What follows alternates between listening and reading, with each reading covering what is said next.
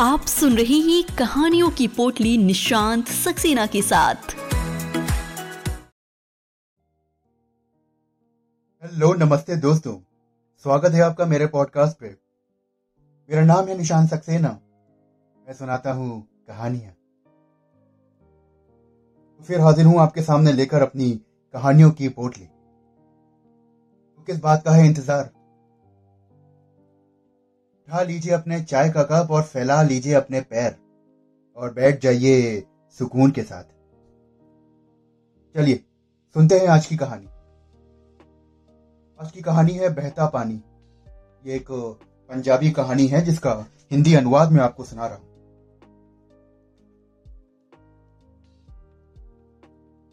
लगभग पाँच सालों के बाद अंजू अपने मायके के बस अड्डे पर उतरी तो एक क्षण को वो आश्चर्य से देखती रह गई।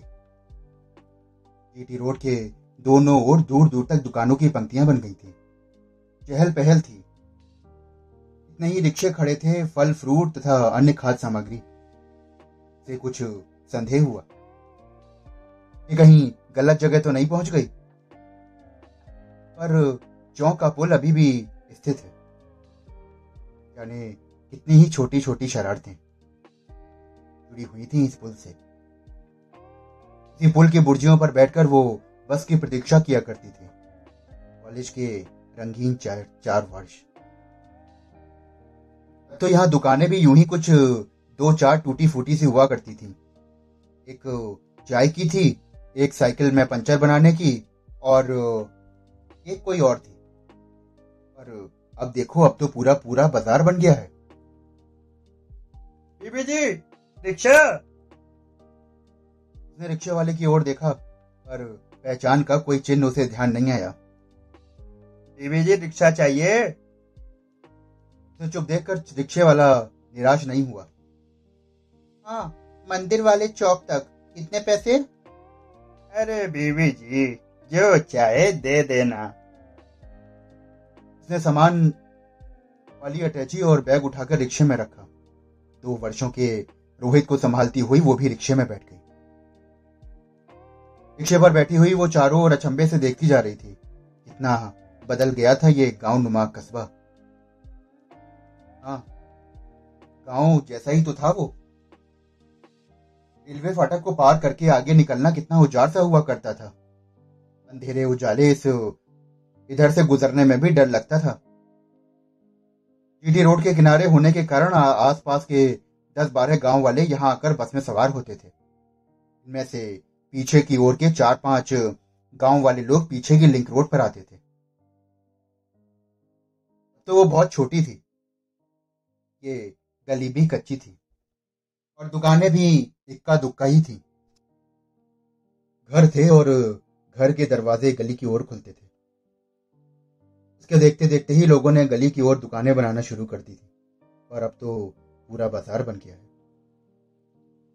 रौनक लोगों की भीड़ और दुकानों के बाहर लटकते नए नए साइन बोर्ड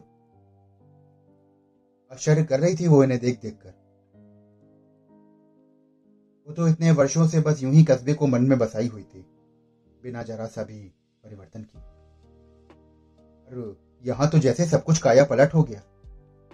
बीबी जी आगे किधर जाना है? रिक्शे वाले की आवाज़ सुनकर वो फिर से चौंक पड़ी। मंदिर वाला चौक आ गया था। बस ये सामने वाली बाई और ये आ, रुको रुको रुको तीसरे गेट के आगे रोक दो। घर का गली की ओर वाला गेट खुला हुआ था और आँगन में रेनू खड़ी थी। रिक्शा रुकते ही रेनू की निगाह उस पर पड़ी। पहचानते ही वो दौड़ के आई और उससे लिपट गई। वाह दीदी मिल गया रास्ता। अरे तू तो भूल गई थी हमें। ना जाने कितने ही उल्हाने। शिकवे, सवाल जवाब। वो उसे भीचे हुए एक ही सांस में किए जा रही थी। भाई रेनू, सांस तो लेने दे। देख, रोहित बिच गया है।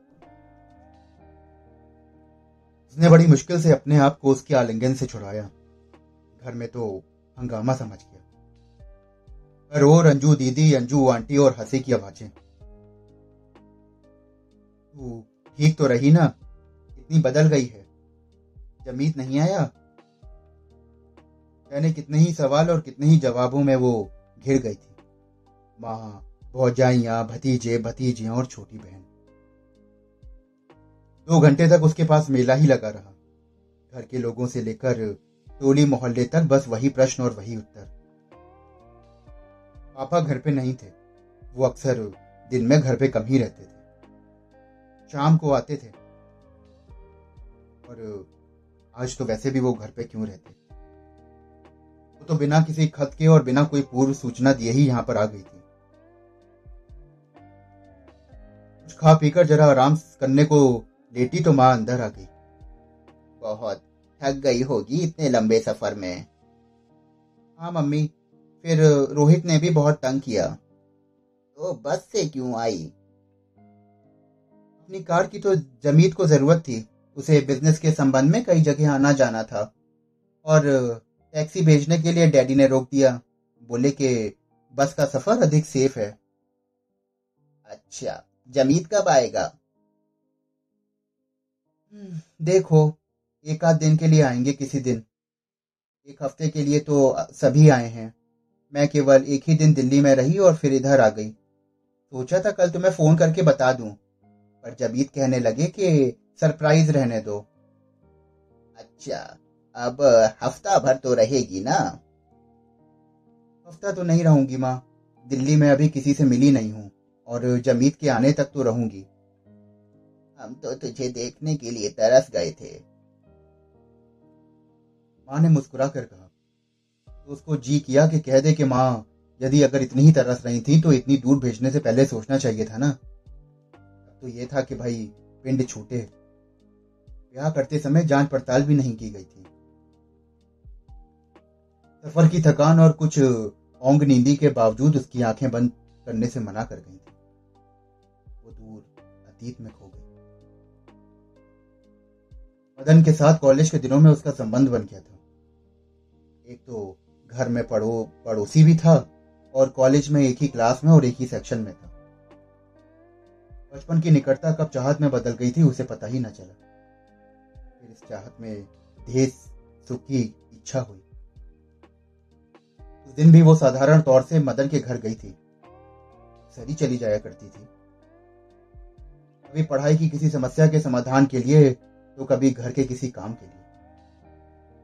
उनके दोनों के घर भी आपस में काफ़ी निकट थे। शादी, ब्याह, खुशी, गम के समय एक दूसरे के साथ मिलकर बैठते। वो बहुत बार बस यूँ ही मदन के पास कुछ रहने के क्षण ढूंढती रहती थी। कई बार मदन भी आ जाता था। हाँ। तो उस दिन बात कुछ यूँ हुई थी कि घर में मदन के सिवा कोई और नहीं था। वो अपने कमरे में बैठा टीवी देख रहा था। उसको देखकर उसने टीवी का स्विच ऑफ़ कर दिया और कहा कि आप बैठ। आंटी को घर में नहीं दिख रही है, कोई है नहीं क्या? अरे यार, वो बाज़ार की ओर गए हैं सब। रिंकू कुछ लेने की जिद कर रहा था। अच्छा फिर मैं चलती हूँ। ये तो उसने बस यूँ ही कहा था। उसका तो जी था बैठने का। वो तो उसके साथ कुछ फुर्सत के पल जो बिताना चाहती थी। अरे, क्या हुआ? बैठ ना। एक जोश में उसने अपनी बाहों में उसे भर लिया था। बड़ा अच्छा लगा था उसे वो एहसास। तभी उसने उसकी बाहों से छूटने के छोटी सी विनय भी की थी। पर उसके आलिंगन से छूटना कोई आसान तो ना था। आलिंगन की कुछ कसावट सख्त होती जा रही थी। तबते हुए चुंबन और फिर शरीर कि एक दूसरे में समा जाने की जद्दोजहद। उसने छड़ छड़ भोगा था।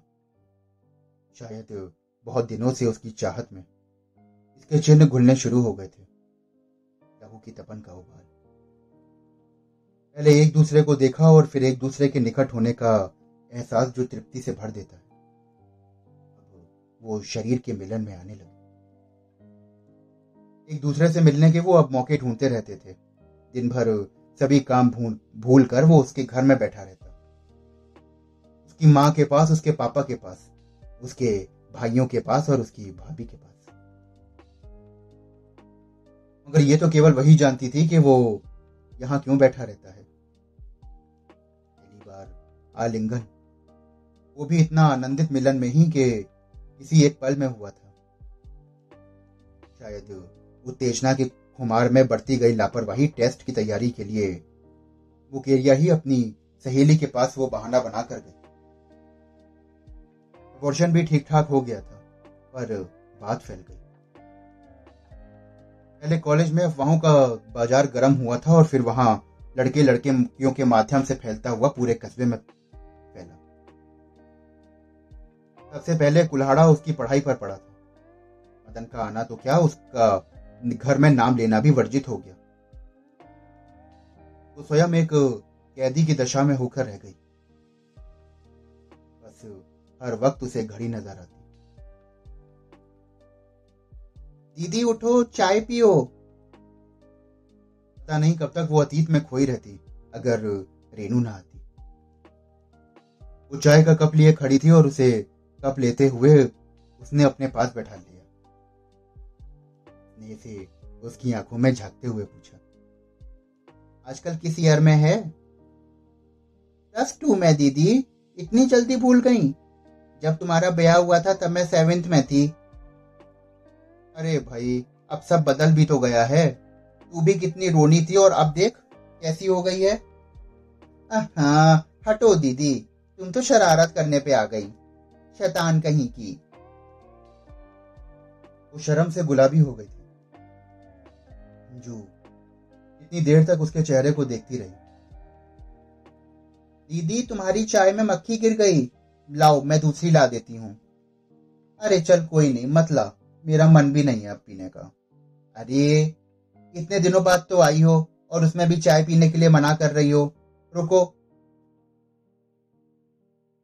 वो उसे जाते हुए देखती रही। उसका शरीर और उसके तीखे नैन नक्श। छुटपन में कैसी रोनी हुआ करती थी ये। वो मदन को इसी के बहाने तो पत्र भिजवाया करती थी। मिलने के उपाय और उस मिलन में कितनी उत्तेजना होती थी। पर ये सिलसिला भी जल्दी ही टूट गया था। ब्याह के लिए घर में होती भाग दौड़ का तो उसे पता था, लेकिन इतनी जल्दी हो जाएगा उसे ये एहसास न था। चार पाँच महीनों में कई बार बात चली। घर के लोग तो उसे कहीं भी पटक देने को तैयार थे। जहाँ भी थोड़ी बहुत बात होती, वहाँ उसके पिछले कुकर्मों का पता लग जाता और बात वहीं के वहीं टूट जाती ये रिश्ता अखबार के मैट्रिमोनियल के द्वारा हुआ था। विदेश में निवास करते हुए एक बिज़नेस फर्म का कारिंदा तुरंत विवाह और जात पात का कोई बंधन नहीं। केवल लड़की सुंदर और स्मार्ट हो। उसके पिता ने भी बहुत बढ़ा चढ़ाकर बायोडेटा भेजा था। हफ़्ते भर बाद चंडीगढ़ के एक होटल में देखी दिखाई हुई। लड़की वालों को, लड़के वालों को तो वो पसंद आ गई। यद्यपि उसकी माँ ने एक कॉल ले जाकर पापा पर बहुत ज़ोर दिया था। एक बार लड़के वालों का घर बार तो देखा हो, लेकिन वो नहीं माने। उनके पापा ने तो एक भी नहीं सुनी और हफ़्ते भर में ही चंडीगढ़ के एक पैलेस में विवाह करके विदा कर दिया। और आज वो लौटी है इतने वर्षों के बाद।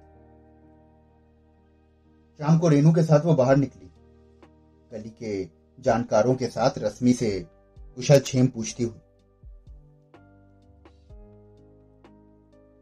जब उसने अनुभव किया कि इतने वर्षों में उसने पता नहीं क्या निकाल दिया है, अब पहले की भांति नज़रों में उल्लास नहीं था। दीदी, नमस्ते।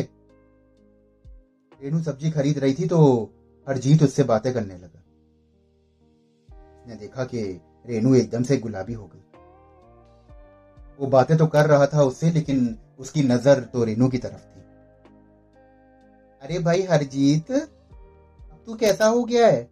और सुना कि तू पढ़ता भी है? पहले तो भैया तू बड़ी शरारतें करता था। उसके साथ थोड़ी सी ही बात करने में रेनू के चेहरे में परिवर्तन के भाव आ गए। उसने अनुमान लगा लिया था कि कुछ तो है। घर आने से पहले उसने रेनू से मदन के बारे में बात छेड़ दी। रेनू ने बताया कि, दीदी, तुम्हें पता है, मदन भैया के विवाह को भी एक साल हो गया है। वो एक लेस्करार थे। और और क्या? और कुछ नहीं। उसने गत पाँच वर्षों से कहीं से उड़ती हुई सूचना मिली थी शायद उसे। में भी कहीं उसका शब्द ना रहता था। यद्यपि हर बार उसके मन में जानने की इच्छा होती थी उस दूष विदेर से भी कि भाई, मदन कैसा है? वैसे भी घर में फ़ोन आने लगे तो लगभग साल भर ही हुआ पहले मम्मी पापा फ़ोन करते थे और उसे पीसीओ पे समय देकर बुलाना पड़ता था।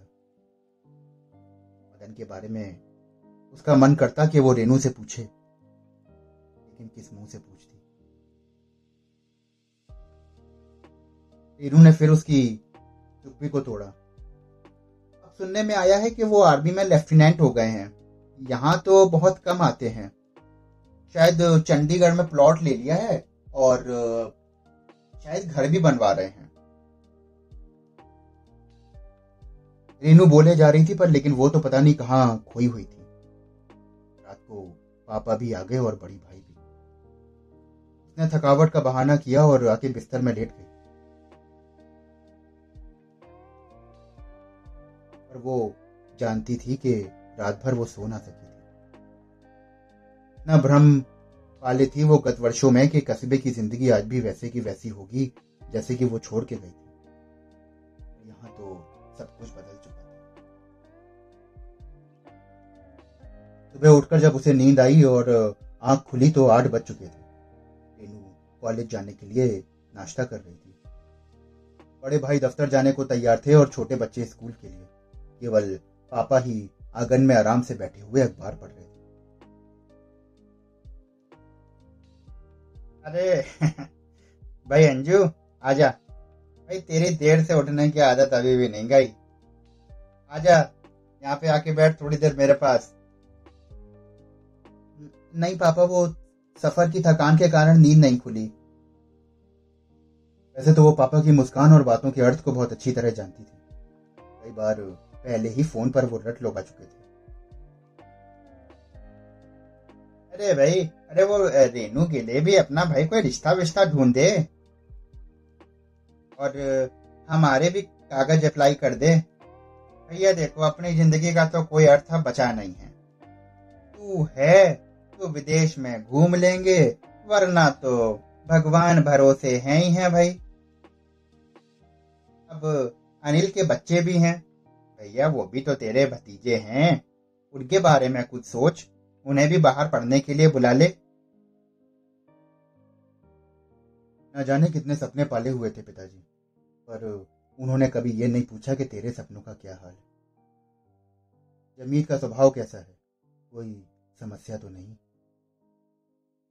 यदि वो पूछ भी लेते तो शायद वो बता ना सकती थी कि एक कारोबारी आदमी के साथ ज़िंदगी काटना कैसा होता है। एडजस्ट करने के लिए। उसने खुद को कितना मार लिया था। यदि शायद कुछ बताती भी तो उनकी समझ में ना आता। बातों से बचने के लिए उसने बाथरूम में जाकर दरवाज़ा बंद कर लिया। नल खोलकर वो पानी की धार के नीचे कितनी देर तक बैठी रही, उसे पता ही नहीं। शोर से अलग। बाहर के शोर से तो अलग थी, पर अपने भीतर का शोर उसके समझ में नहीं आ रहा कि वो उस शोर का क्या करे। उसका मन था कि वो अपने शोर को इस बहते पानी में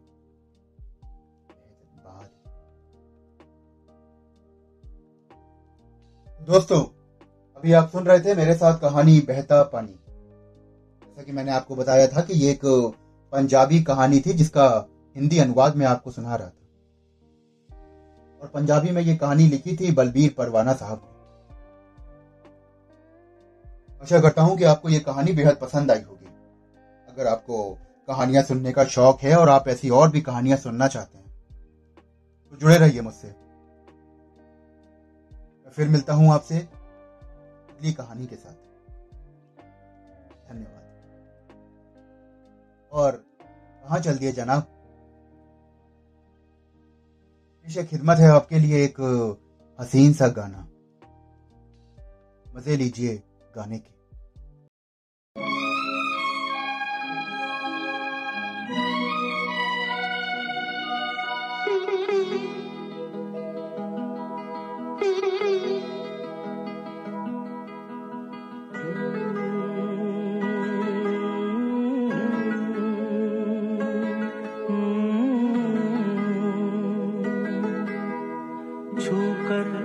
मेरे मन को किया तूने क्या इशारा?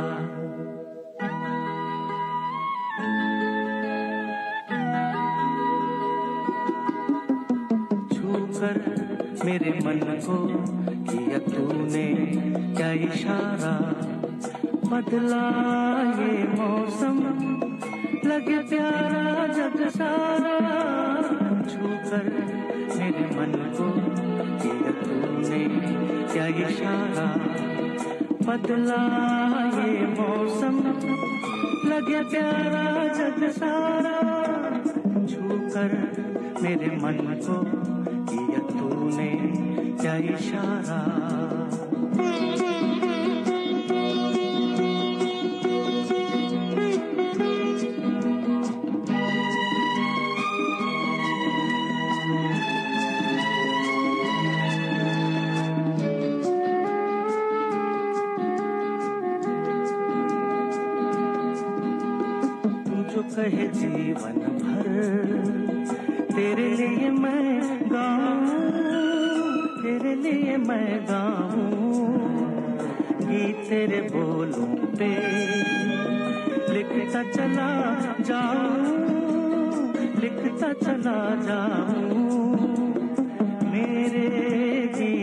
में तुझे ढूंढे जग सारा, छूकर मेरे मन को किया तूने क्या इशारा।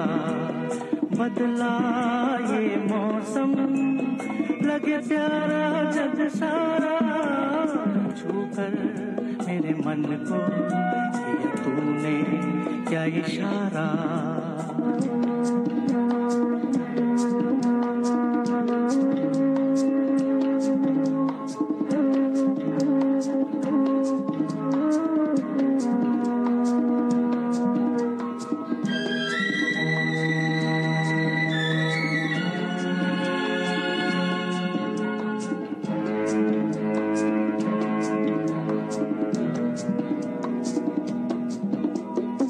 आजा तेरा आंचल ये प्यार से मैं भर दूँ, प्यार से मैं भर दूँ।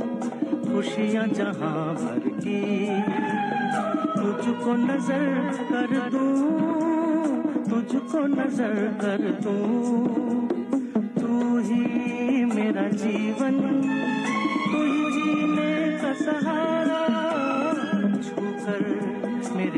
को दिया तूने, क्या इशारा बदला ये मौसम? लगे प्यारा जग सारा छूकर मेरे मन को किया तूने, क्या इशारा